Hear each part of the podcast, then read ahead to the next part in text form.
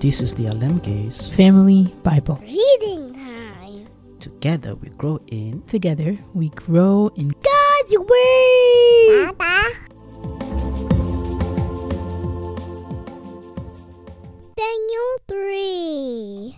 Nebuchadnezzar's gold statue. King Nebuchadnezzar made a gold statue 90 feet tall and 9 feet wide and set it up on the plain of Dura in the province of Babylon.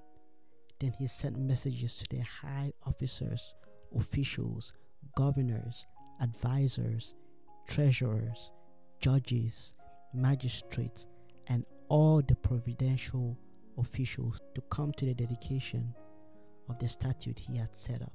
So all these officials came and stood before the statue King Nebuchadnezzar had set up. Then herald shouted out, People of all races and nations and languages, listen to the king's command. When you hear the sound of the horn, flute, zither, lyre, harp, pipes, and other musical instruments, bow to the ground to worship King Nebuchadnezzar's gold statue.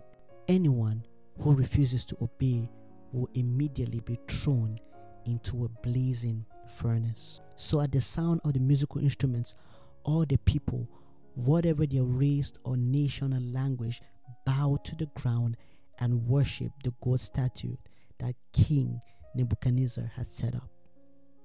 But some of the astrologers went to the king and informed on the Jews. They said to King Nebuchadnezzar, Long live the king. You issued a decree requiring all the people to bow down and worship the gold statue when they hear the sound of the horn, flute, zither, lyre, harp, pipes, and other musical instruments. That decree also states that those who refuse to obey must be thrown into a blazing fire. But there are some Jews, Shadrach, Meshach, and Abednego, whom you have put in charge of the province of Babylon. They pay no attention to you, your majesty. They refuse to serve your gods and do not worship the gold statue you have set up. Then Nebuchadnezzar flew into a rage and ordered that Shadrach, Meshach, and Abednego be brought before him. When they were brought in, Nebuchadnezzar said to them, Is it true, Shadrach, Meshach, and Abednego, that you refuse to serve my gods or to worship the gold statue I have set up? I will give you one more chance to bow down and worship the statue I have made when you hear the sound of the musical instruments. But if you refuse, you will be thrown immediately into the blazing fire, and then what God will be able to rescue you from my power. Shadrach, Meshach, and Abednego replied, O Nebuchadnezzar, we do not need to defend ourselves before you. If we are thrown into the blazing furnace, the God whom we serve is able to save us. He will rescue us from your power, your majesty. But even if he doesn't, we want to make it clear to you, your majesty, that we will never serve your gods or worship the gold statue you have set up. The blazing furnace.